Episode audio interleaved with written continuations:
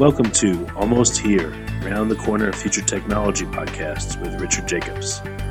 Future technologies poised to transform our lives for better or worse are the focus of this podcast. Almost here means these technologies are now here and starting to be used, or just around the corner, from Bitcoin to artificial intelligence, 3D printing, blockchain, virtual reality, and more.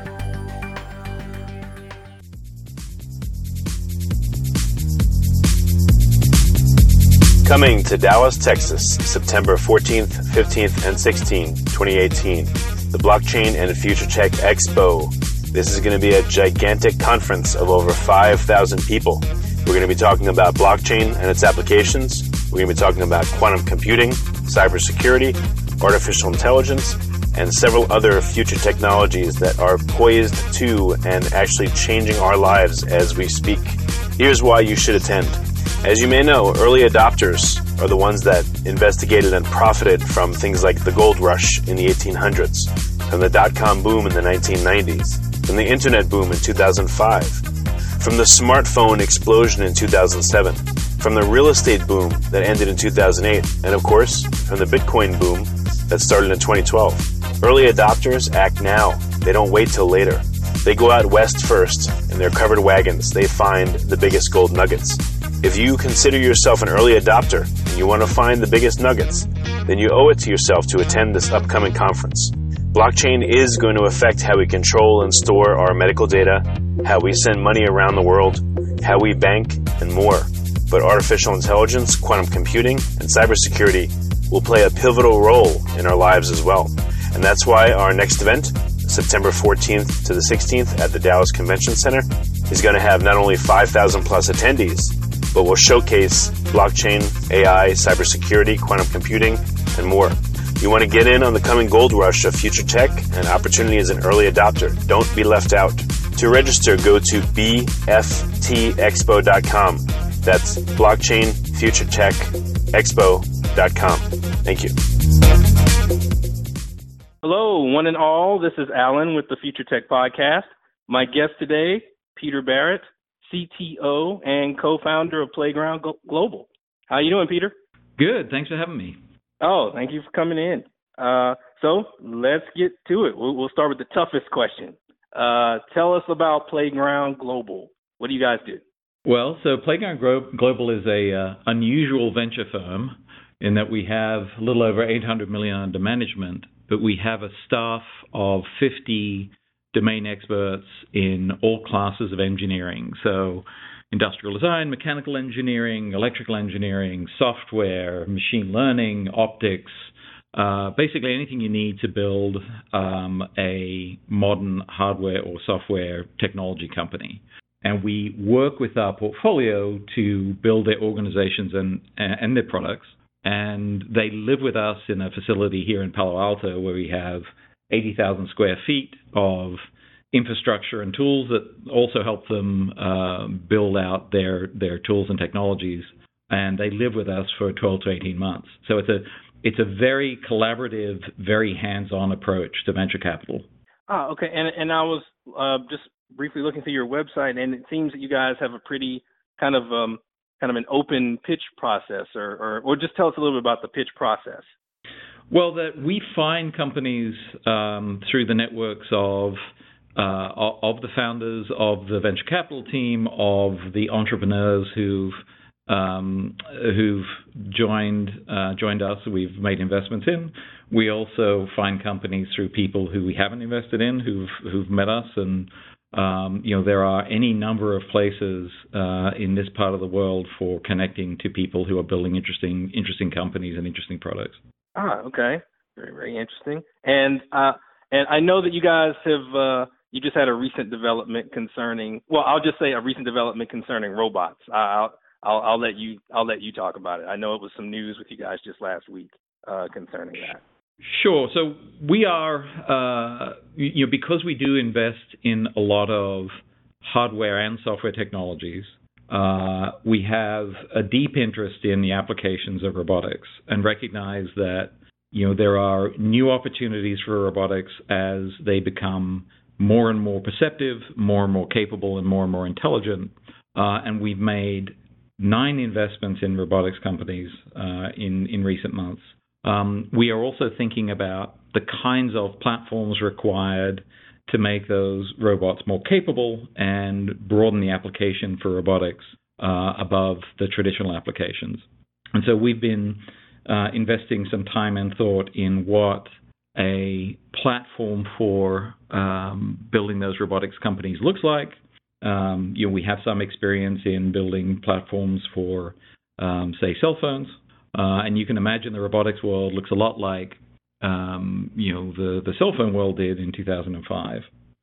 So we are taking an interest in figuring out how do you have common tools and infrastructure that our nine portfolio companies can use uh, to build more and more capable robots, and then how to use that platform more broadly uh, to create new kinds of applications and industries for robotics. Ah, okay. And and I know you mentioned that uh, you know traditionally, uh, or at least I know for me, traditionally when you think about robotics, the first thing you think of is usually manufacturing, medical applications, that kind of thing. But I'm sure I'm sure there's more. I'm sure the field is much wider than that, especially now, right? Yeah, it really comes down to what your definition of a what a robot is. Um, I, you know, arguably a dishwasher is a robot, a camera is a robot. Anything that can sense the world and anything that can actuate to do some useful work could fall into that category. Um, you know, we tend to think in popular culture of robotics as, you know, sentient, two-legged Boston Dynamics robots, um, and you know, I think that's a that's a very anthropomorphic and very narrow view of what a robot is. Uh, we also tend to think of robots in terms of uh, physical systems and mechatronics more than intelligence and perception. Um, and so, you know, the the classic industrial robot today is enormously capable and very accurate, but dumb as a bag of nails.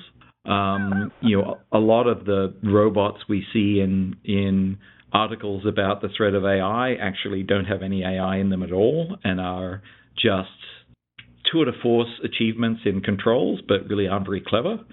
Um, so I think we have to broaden uh, our definition of what a robot is, and also recognize that uh, they are going to collaborate in ways that um, we humans or animals can't, and we need to provide the infrastructure in order to let them um, do what they're really, really good at, which will be sharing knowledge um, and learnings uh, across heterogeneous hardware, and and that allows them to do things they currently aren't doing today, and that we aren't physically capable of as humans. So if we, so if on a wide scale, if we were to really get a full understanding of really what robots are and what they aren't, that would probably go a long way to diffusing all that can you know the conspiracy theorists who every time there's an advance they want to say that we're heading toward the terminator or something or we're heading toward skynet or something. Uh right. I mean somebody, I usually hear somebody always saying that.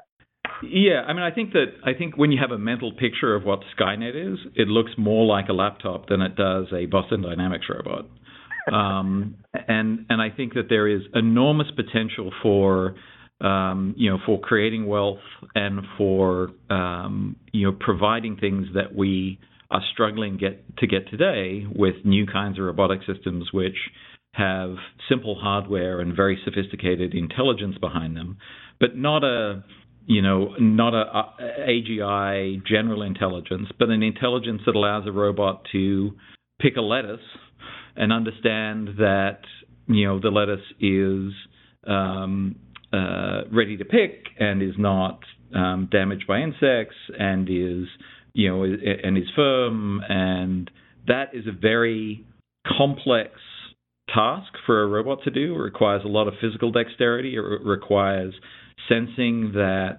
um, is is sophisticated and sort of beyond state of the art for current robots. But in a world where we don't have enough people to pick our food, um, then you know having robots which have that higher uh, higher sensory capability um, is going to be necessary for, for doing a bunch of those applications where there simply aren't enough human beings to do the work.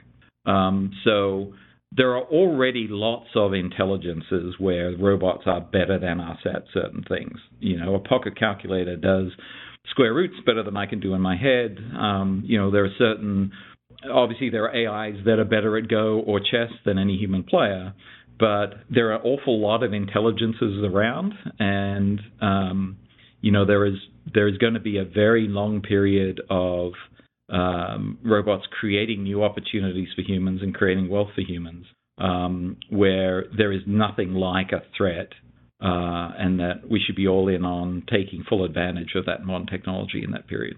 Yeah, so so these so these are just inevitable advances, just like any other, like I said, just like any other machines that make our lives a little easier or make us a little more efficient at what we're doing. Yeah, no, I think that there are, you know, there, there's always a risk of new technologies, um, you know, di- disrupting the status quo. Um, but I think that the advantage, the advantages that robotics affords um, civilization far outweigh the risks. Ah, right.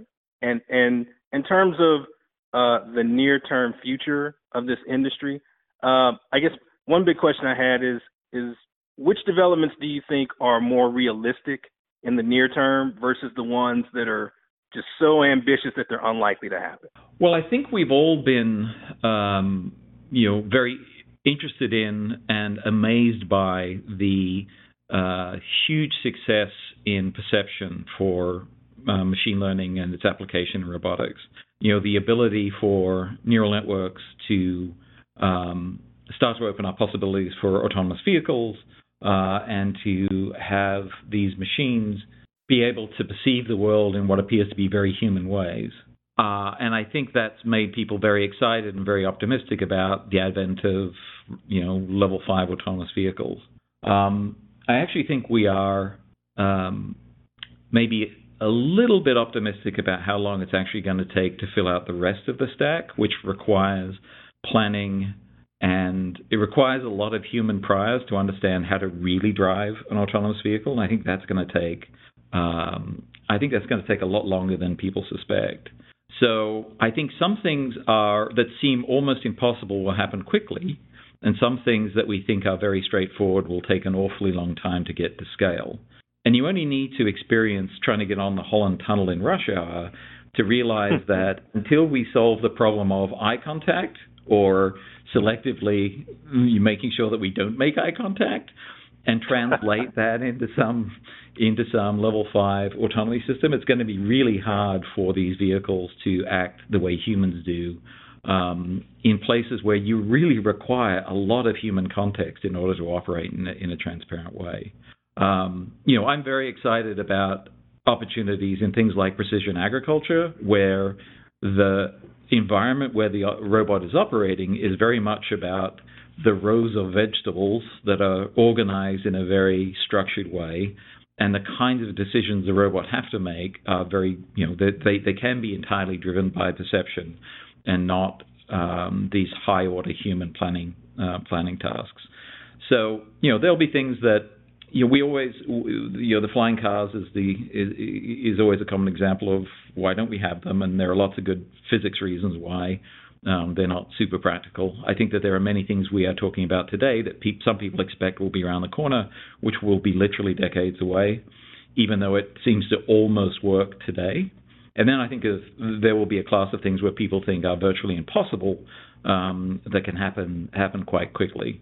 And it really comes down to how good we are at matching our you know our understanding about how how minds work and how animals work with the way that robots actually operate and think. Um, and I think that there's some some really interesting and really counterintuitive ideas about um, the advantages robots have over us in the way they think and can share knowledge. Um, that's going to make some really improbable sounding applications happen quickly. Oh wow! So there's so there's definitely a blind spot there in terms of what we as humans, uh, some of the things that we as humans take for granted. Like you said, uh, just simple things like eye contact and being able to make those quick judgments during just in the course of driving or other certain tasks that we just kind of like I said we just kind of take it for granted that oh well we should be able to get a robot to do this or be able to program a machine to do that. Um, but uh, I, I guess uh, I guess moving forward one of my next questions would be if if I'm actually uh, wanting to be involved with the company and go through the pitching process what I guess what kind of time frame would I be looking at once I fill out the initial application? Well, so generally we don't. Uh, you know, that everybody is welcome to contact us through that um, uh, through the playground website. Um, you know, generally the, the the the process of engagement comes um, you know more directly with with an entrepreneur reaching out to us or one of the venture team or somebody in the organization, and you know we have met entrepreneurs when they are you know a, a, partnership of two people. We've met entrepreneurs when they have a company of a hundred, and we made investments anywhere from you know a, a, quarter of a million to to twenty million dollars into those into those organizations. Um, so I you know I'm I'm not sure that we've uh, I'm not sure how many companies we've actually met through the website. We've interviewed about you know, I think it's about a thousand companies that have actually physically come into the building and pitch us on on what we're building um, on what they're building. So you know, al- although that that avenue is open, um, I think generally it's a it's a more traditional engagement from um, entrepreneurs when they're ready to raise money to reaching out directly to us.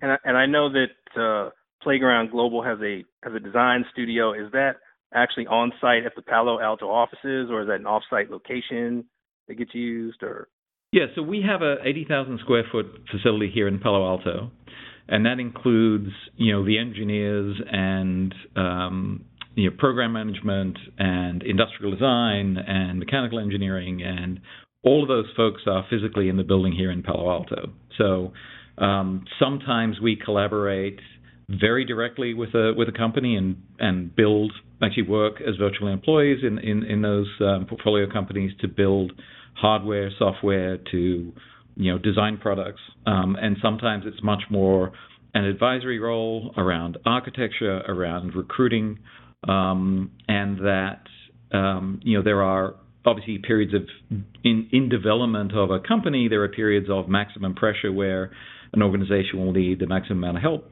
and that by having you know, I think we have 10 companies in the building today uh, we can amortize those, or we can we can distribute those resources across the companies to meet their periods of, of maximum need. Ah, okay. And and um, as far as Playground Global itself, how, where do you see Playground Global going in the next few years? What's what's you guys' roadmap? Well, we like investing in in technologies which are uh, consequential when they succeed, um, that are um, you know that are very challenging technically, uh, and that we like companies that are you know build uh, complementary value. So, for example, having the nine robotics companies in the portfolio building platforms to allow them to focus their capital on their unique value rather than building and rebuilding underlying infrastructure. That that builds a broad portfolio where the companies really amplify each other because they can share that common that common resource. Uh, we're very interested in um, post Moore's law computing. Uh, we're very interested in what happens in optical and quantum computing because we think that unlocks uh, not only big companies but entire industries. Um, so we're pushing towards that um, those larger, harder, very difficult to succeed technical companies uh, to to do things that um, may take many years and a large amount of capital, but are consequential when they succeed. Ah, uh, I understand. And as far as as far as the playground, as far as Playground Global, uh, I guess now you're the CTO and co-founder. How did you come? How did you come to found the company, or is this an outgrowth of having been with another venture fund? Well, so uh, the four founders of Playground, myself, Andy Rubin, Matt Hershenson, and uh, Bruce Leak, we've all known each other for decades. Um, you know, I met Bruce in the 80s when we were working on QuickTime, uh, and met Andy uh, at a startup we did called um, WebTV. Um, Bruce and I were the first investors in Danger, which was Matt and Andy's uh, company that built the Sidekick, which really kicked off the the modern cell phone um, world the modern smartphone world. Um, so we've all worked for each other, we've all invested in each other's companies, and that we've all been engineers for our, um, you know, for for many many years, and recognized there was an opportunity to give something back. We've all raised venture capital, we've all been on the other side of the table, and Playground is really building the place that we wished existed when we were entrepreneurs. So, uh, and and that technical depth and that technical background, which is reflected not just in the founders but in the in the studio team, um, gives entrepreneurs who are trying to do something with a real technical barrier a leg up and allows small companies to punch well above their weight because somebody in this group of people who ship literally billions of devices know how to solve that problem that they are facing. Um, and that we can greatly amplify our capital by having these guys who are, you know, who've who've done it over and over again. There is a resource to help make the entrepreneur successful. Okay, so it would be fair to say that if I have that one problem that I know how to solve and I know how to solve it in the best way possible, and I come to you guys and I get involved, then a lot of those blind spot areas that I have in terms of actually running my business, I'd be able to get assistance with that, even though I know how to do my one big thing. Yeah. So any any successful company, you have to have the core vision and the core, you know, the the the the mission, and you have you need to have people who will um, do everything in their power to, to, to make that happen. But there's a hundred other things that can kill the company if you if you get it wrong. If you screw up the security, or if you make if you if you stumble with manufacturing, or you know if the the really prosaic stuff, the the, the common problems that everybody has, all of those can either waste a bunch of money, waste a bunch of time, and can kill the company dead. We allow entrepreneurs to concentrate on making new mistakes not reliving old ones. Um, and so having that resource um, can really make the capital much more efficient, can get people to market quicker, and can basically stop them making silly mistakes. So it can so it can seriously help in in cutting that learning curve, like you said, the common mistakes that every business would have. You know, kind of uh, kind of cutting that out. Okay. Yep, and the, and those and that expertise is deeply deeply technical, right? If you if you want to make a lens or an antenna or you know, fabricate um, an exotic uh, piece of material or or try and get a prototype of something that is almost certainly impossible to manufacture. There are people in the building who've done that. The people in the building who've who've built AIs, who've launched rockets, who've made complex um, consumer devices and shipped billions of them, who've built operating systems, who've built scale network infrastructure, um, who've hired teams, who've raised capital. They're, you know, all of those folks are here. You can have lunch with them, and they can come and get on a whiteboard and talk you through, you know, what the challenges uh, or what the figures of merit are around whatever you're doing. Right, and and and you brought up something that that I re- I remembered reading in my material that I, I definitely had to ask about. Uh, uh, they actually manufacture. I think uh, I think someone may did someone manufacture a rocket using a 3D printer? Is that what it was in the in the studio? Yeah, that's correct. So we've recently made an investment in a company called Relativity, um, who are literally printing orbital rockets. Um, and um, from the motors to the tanks, and they've built a very, very sophisticated, very, very large robotic uh, 3D printer for printing orbital vehicles. Yes, I, I definitely would have kicked myself if I hadn't asked you about that. That's not something you can read and say, uh, "Oh, I'll just skip over that." so, um, so yes, thank you for thank you for clearing that up.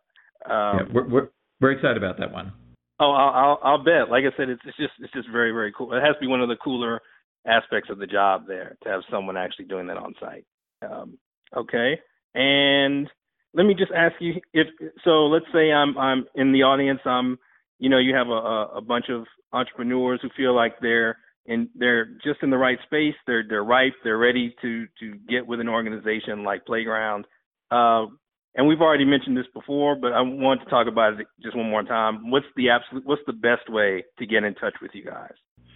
Well, so you know there is there there is email on the website that does get to the deal deal team, um, but you know I think one of the uh, one of the figures of merit of an entrepreneur is um, is knowing how to get in touch with um, uh, with the right with the right team, and I'm I'm sure that if you have the tenacity and the focus to be creating something great, um, they'll know how to get to us.